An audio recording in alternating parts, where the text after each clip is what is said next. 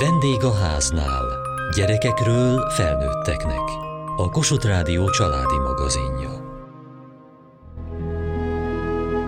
Az anyák bármire képesek gyermekükért. Egy ilyen édesanyát mutattunk be, akit nemrég hallhattak már műsorunkban. Most elmeséli, micsoda heroikus küzdelem volt, hogy a kisfia megtanuljon beszélni, és olyan intézménybe járjon, ahol tekintettel vannak képességeire. És megszólal a gyermek is, hogy hogyan élte ezt meg. Én már egy évesen gyanakodtam, hogy gond van vele, de igazából másfél évesen tudtam már konkrétan, hogy gond van. Nagyon későn jutottunk diagnózishoz, és az volt feltűnő, hogy a kisfiamnak a mozgásfejlődése teljesen rendbe zajlott, viszont a beszédfejlődése nem indult meg, még a másik gyermekem már egy évesen egyszerű szavakat mondott, másfél évesen már velem mondókáztam. Odáig jutottunk el, hogy halandzsázott, a nagyobbikat utánozta, csak hanglejtéseket, hangsúlyokat utánzott, úgy tett, mintha beszélne, de abban egy összefüggő értelmes szó nem volt kivehető. Annyit nem tudott mondani, hogy anya, apa vagy, hogy nem. Ez folyamatos frusztrációt okozott neki, egyre több lett a viselkedés probléma, és én akkor már elkezdtem tapogatózni, illetve segítséget kérni. Hát első körben ugye kit kérdez meg az ember, a védőnő és az orvos. Kaptam a jobbnál jobb tanácsokat, hogy adjam őt be bölcsödében, majd ő ott betörik, és megtanul beszélni, ültessem be a tévé elé, de tudtam, hogy ez egy nem jó út, és elkezdtem az interneten keresgetni. Hiába kértem segítséget több helyről is, mivel fiú, három éves kor alatt nem nyúlnak hozzá. De nekem sikerült három előtt is megkezdeni a, a fejlesztéseket vele, de ez egy hosszú folyamat volt. Két éves volt pontosan, egy játszótéri eset kapcsán oda rohant egy másik gyermekhez is megharapta és akkor döntöttem úgy, hogy ez a vége. Nagyon indulatos lettem, akkor úgy haragudtam az egész világra magamra rá, kijött belőlem minden, otthon leültettem, annyit mondtam neki, hogy most én itt megfogadom neked, hogy minden segítséget meg fogok adni, hogy megtanuljál beszélni. Tudni kell az, hogy egy nem beszélő vagy rosszul kommunikáló gyerek jóval rosszabb képet mondhat, mint ami valós fél éven bekerült, mire egyáltalán logopédus vállalta, hogy három éves kora előtt hajlandó őt fejleszteni a beszédindítását. Hát így is azt gondolom, és hibáztatom magam, hogy miért nem indultam el. Mondjuk egy fél évvel korábban nagyon-nagyon sokat számított volna, miért nem voltam erőszakosabb, rátermettebb. Tudni kell, hogy ő egy nagyon-nagyon súlyos esetnek számított, amikor a logopédus elindította két és fél évesen a beszédindítást, ő magán hangzokkal kezdett el egyszerű szavakat mondani, egyetlen egy darab másolhangzója nem volt meg, elérkezett a három éves kor, még az egyszerű szükségleteit se tudta kifejezni megfelelően, tehát például, hogy pisilni kell, vécére kell mennem, ilyen alapvető dolgot, Végig gondoltam azt, hogy ezt a gyermeket egyszerűen nem rakhatom be egy 30 fős csoportba, mert nagyon-nagyon fel fognak erősödni a viselkedés problémái, neki se lesz jó, és a környezetének se. Egyértelművé vált, hogy a családi életünk megborult, mert hogy bárhol, ahol sérült gyermek van, ott a családi egyensúly megborul. Végül családi napközibe adtam be, iszonyatos anyagi terhet jelentett a családnak, fejlesztésekkel együtt havi 60-70 ezer forintunk ment el csak az ő fejlesztésének a biztosítására.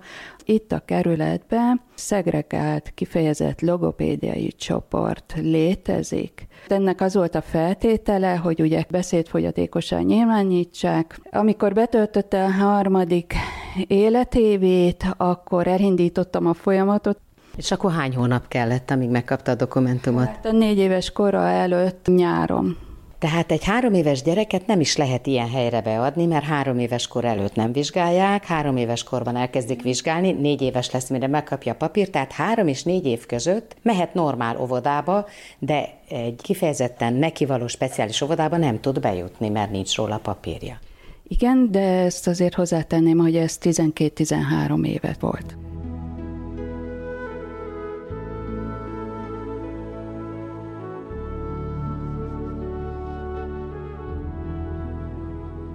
Ami nagyon-nagyon áttörő sikert aratott nálam, az óvodai logopédusa ajánlott akkor egy módszert, ami a halásébresztés terápia volt. Ez a Pataki Kollát féle módszere. A Pataki László doktor, aki már nagyon idős volt, ő fejlesztett tovább egy külföldi módszert. A hallásébresztés egy kicsi ambivalens, már mint a szó maga, mert túlhalásos gyerekeknek készült. Kiderült a kisfiamról is, hogy minimálisan túlhalásos, volt egy nagyon nehéz évünk, ahol az ő beszéd fejlődését hátráltatta egy betegség, egy erősebb hurutus betegség után egyszerűen az ormandulája bedagadva maradt. Ez akadályozta a hallását, fél év volt akkor, mire kivették a manduláját, és onnantól kezdve fél év volt, mire helyrehozta fülorgégész a hallását, tehát még a problémánkat egyben súlyosbította ezt. Amikor konkrétan ennek a terápia kapcsán vittük előtt halásvizsgálatra, akkor derült ki, és most már utólag azt mondom, hogy valószínűleg ez volt az alapvető gond, hogy ő ennek a vizsgálatnak kapcsán, amit a Pataki doktornál végeztünk, kiderült, hogy egyetlen más alhangzó között se tud különbséget tenni a zöngés és zöngétlen más alhangzók között egyesével kellett minden egyes más alhangzott logopédus által betenni, viszont ahogy elvégeztük ezt a hallásébresztés terápiát, szélsebesen szárnyakra kapott, és sokkal-sokkal könnyebb munkája volt a logopédusnak, illetve logopédusoknak is vele, mert azt meg kell mondanom, hogy az óvodai logopédus mellett párhuzamba vittük a kezdeti fiatal logopédus hölgyet itt, aki nem kifejezetten azt a logopédiai munkát végezte vele, hogy a hangokat rakja be neki, hanem diszlexia megelőzés meg, ahogy az iskolás kor felé közeledtünk, elkezdte vele a Meissner módszerrel való olvasást, tanulást. Az biztos, hogy nála a beszéd fogyatékosságot egy mikroidegrendszeri sérülés okozza, tehát ez azért kihat bármely más területre, különösen az iskolai életre, a tanulmányok előrehaladásában. Tehát akkor milyen papírja van a gyereknek? Nem meghatározott beszédfejlődés zavara. És ezt mikor kapta meg? Négy éves kora előtt. Mi változott akkor, amikor megkapták a papírt? Be tudtunk jutni a szobodába, amiért nagyon hálás vagyok. Akkor ez volt a legjobb döntés, hogy ő ebbe a szegregált csoportba kerüljön, mert ott megkapott olyan intenzív logopédiai fejlesztés, hogy heti öt alkalommal tehát minden nap egy nagyon elhivatott logopédus foglalkozott vele, akinek szintén én örökké hálás leszek, de ugyanúgy folytattuk vele a magánúton lévő fejlesztéseket, Valamennyi egyéb fejlesztés megkapott az óvodába is, tehát TSMT alapú tornát, az intenzív fejlesztést az óvoda mellett továbbra is folytattuk. Nagyon nehéz szülői döntés volt az részemről, hogy ugye egy kisgyermeket, különösen mielőtt bekerül az iskolába, és minden szakember azt mondja, hogy a játékkal tanul a legtöbbet, és nekem végig kellett gondolnom, hogy mivel okozok jót vagy rosszat a gyermekemnek, hogy elvettem az óvodás éveit. Azzal, hogy állandóan foglalkozni kellett vele? Igen, folyamatosan, és otthon is minden játéktevékenységünk a fejlesztésre alapult. Ezek után normál iskolába ment, vagy talált neki valami speciális iskolát?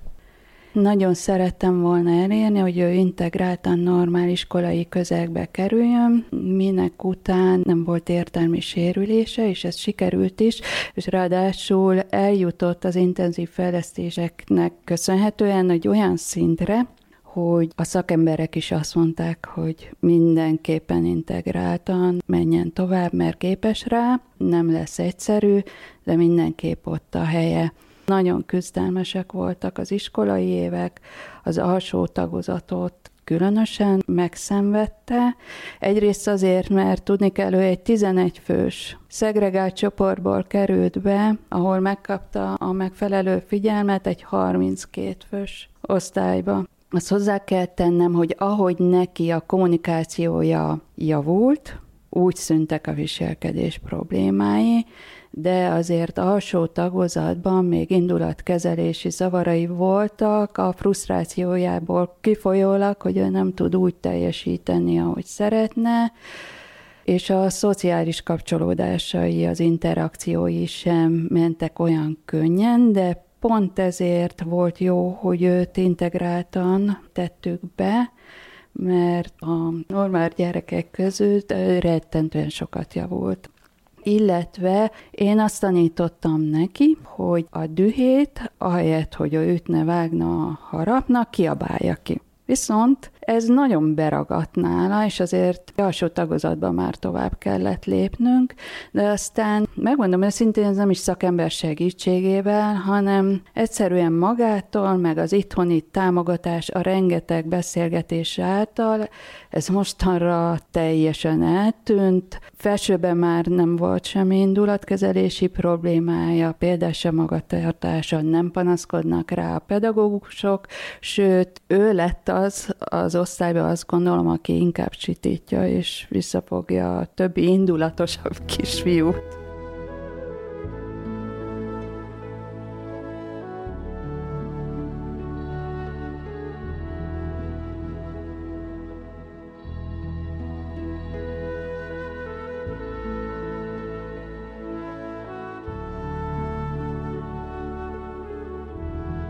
Én, én soha nem éreztem azt, hogy gondot jelent, együtt tudtam vele élni, és ebbe születtem bele, ez volt nekem a normális. Ezt más nem tudja elmondani, csak a gyerek érezheti, mert hiába megkérdezze egy szakembert, ezt nem tudja, mert hát, hogy aki nem éli át, vagy nincsen benne, az így nem tud ebből semmit felfogni. Az sem érezte sohasem, hogy a szüleid aggódnak, érted? Nem. Abszolút nem. Én ebből semmit nem fogtam fel. Azt érezted, hogy teljesen normális vagy? Igen, mint a többiek. Soha nem is csúfoltak semmi miatt? Hát kint igen, emiatt, hogy lassan vagyok, meg mit tudom én, meg bélyegzik ezzel az embert, és ez marad meg. Ezért jobb az ilyen embereknek, mint nekem felnőttnek lenni, mert ott már ezzel, ilyenekkel nem foglalkoznak. És amikor csúfolnak, akkor mit gondoltál magadról? Semmit. Soha nem gondoltad azt, hogy jaj, ezeknek biztos igaza van? Nem. Oké, hogy igaza van, és kit érdekel. Tehát, hogyha engem nem érdekel, akkor minek foglalkozik vele? Tehát mások minek foglalkoznak vele? Nem, nem értem.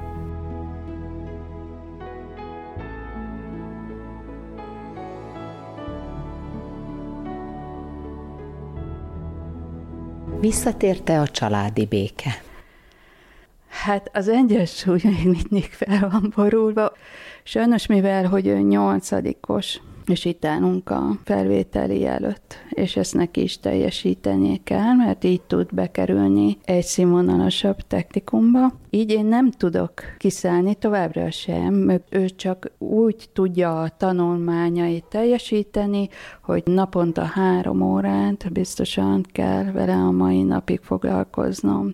És mivel rajtunk van ez a felvételi nyomás, most nem engedhetem el. Utána majd meglátjuk, hogy fokozatosan el tudom, biztos, hogy el fogom engedni, ő is igényli, de egyelőre ő még nem tartott, hogy egyedül elsajátítson egy tananyagot, hogy ő azt elolvassa, rögzítse. Ez a teljesítménycentrikus oktatásrendszer nem ezeknek a gyerekeknek kedvez jelenleg. És bírja még? Nem fárad bele ennyi év után? Nagyon csodálom őt, és nagyon büszke vagyok rá. Szülői szempontból ő egy rettenetesen sikertörténet.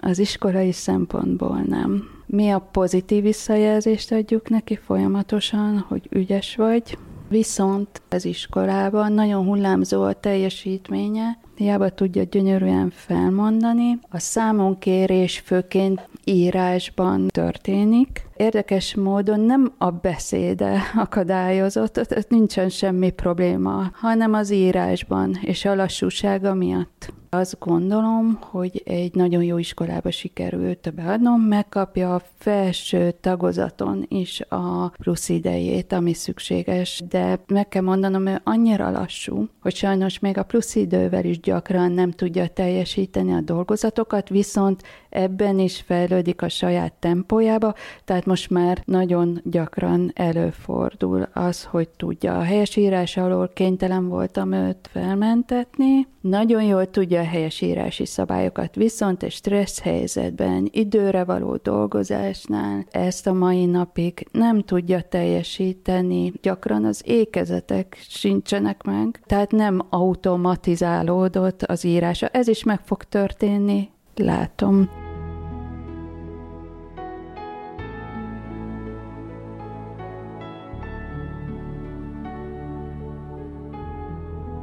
Milyen anyával tanulni?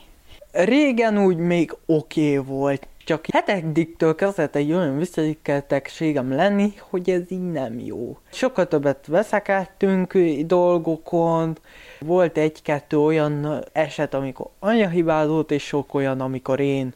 A tanulás az egy kicsit sarkalatos téma nálam. Meg anyánál is. Igen. Mi nem szoktunk veszekedni, kivéve, ha írás tanulunk. Ez nem jó, mi veszekedni anyával? Nem, abszolút nem. Jobb volna, ha nem kéne anyával egyáltalán tanulni? Valamilyen szinten igen, tehát hogy a matekot nézzük, akkor sokkal jobb lenne, hogyha azt apával csinálnám. Apa nem tanul veled? Annyit nem, de ezt rá fogom venni. Tehát, hogy úgy van, hogy mindig mondogatom neki, hogy most már jó lenne elkezdenünk tanulni, és mindig ott kötök ki, hogy anyával tanulom meg a matekot. Még apával sokkal jobb lenne. Mert ő jobb matematikába, sokkal. És logopédushoz jársz még? Igen. Bírod még? Ez, ez egy elég furcsa tör, dolog nekem, mert azért voltak itt nagyon nagy zűrök így logopédusok terén is. Nem mindig kapom meg azt, amit tényleg kéne, meg hát 5-6 logopédusom volt, és elvileg nem kéne ennyinek lenni. Jobb lett volna, ha végig egy van. Igen, de amikor kisebb voltam, akkor mindig jobbakat kaptam. Először elkezdtem gyógytornákra járni, nem tudom miért, nekem nem segített, viszont egy dologba, hogy tényleg megtanultam a balt és a jobbot megkülönböztetni, mert ez soha nem ment. Nem tudod, hogy miért kell egy gyógytornára járnod? Senki sem mondta nem, el? Nem, tényleg nem.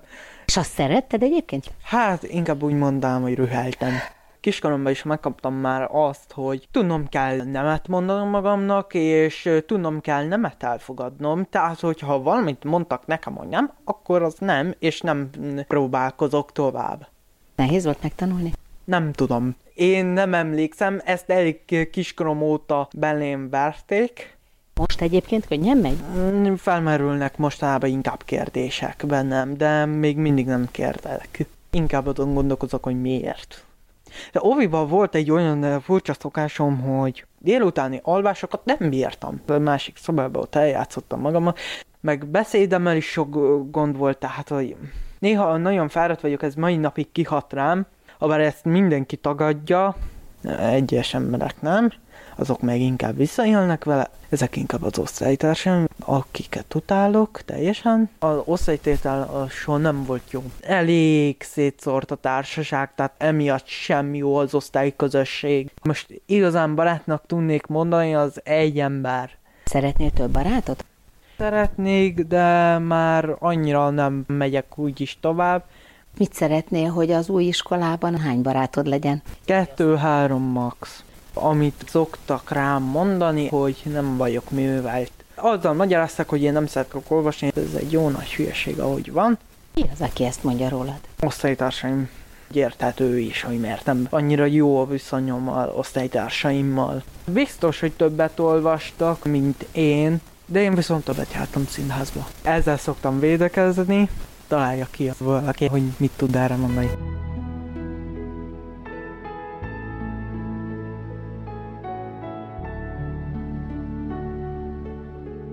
Most is jár logopédushoz? Csak a kötelező fejlesztését kapja meg, Hét éven keresztül nagyon intenzív fejlesztés kapott. A hallásébresztés, a logopédia, a TSMT, az alapozó, és mellé még volt egy NIL terápiánk is, és kilenc éves korára annyira elfáradt, ő is, és én is, és ő kérte, hogy nem bírja tovább. És én akkor azt gondoltam, hogy legyen ő is végre gyerek, Ilyen gyermeknek a fejlesztését leginkább egy házépítéshez tudnám hasonlítani. Azt tudtam, hogy az alapoknak mindenképpen nagyon szilárdaknak kellene, hogy legyenek, ezért is döntöttem amennyire lehet a korai fejlesztés mellett, hogy mit válasszak, hogy hagyom az útján menni, és később, amikor megborul, mert biztos, hogy meg fog borulni, ha az alapok nem szilárdak, akkor leszünk ott, akkor azon a falon előbb-utóbb repedések keletkeznek, megrogyadoznak a falak, és összeborulhat a ház, és én ezt nem mertem. És akkor segítünk, vagy inkább egy szilárd alapokat fektetek. Viszont, amikor kilenc évesen ő azt mondta, hogy nem bírja tovább, szakemberek is azt mondták, hogy még szükség lenne egy-két évre. Ezt én is tudtam de akkor úgy döntöttem, hogy bevállalom azokat a repedéseket, vagy esetleg a réseket a falon, de a ház nem fog összeborulni. És hagyom őt, és nem kell tökéletesnek lenni, senki nem tökéletes. Hogy beszél most? Laikus, de akár pedagógus se veszi észre, hogy valami probléma van, abból vehető észre, hogy tanulási nehézsége van, a diszlexia, diszgráfia. Középiskola? Fafaragó szeretne lenni, faipari technikumba szeretnénk adni, alkothat, mert ő egy elmélyülten dolgozó, lassú, kreatív, önálló, felnőtt életre képes lesz a mi segítségünk nélkül. Ma egy édesanya küzdelmét mutattuk be. Kövessék műsorunkat podcaston, vagy keressék adásainkat a mediaclick.hu internetes oldalon. Várjuk leveleiket a vendégháznál kukac mtva.hu e-mail címen. Műsorunk témáiról a Kossuth Rádió Facebook oldalán is olvashatnak. Elhangzott a vendégháznál. A szerkesztő riporter Mohácsi Edit, a gyártásvezető Mali Andrea, a felelős szerkesztő Hegyesi Gabriella.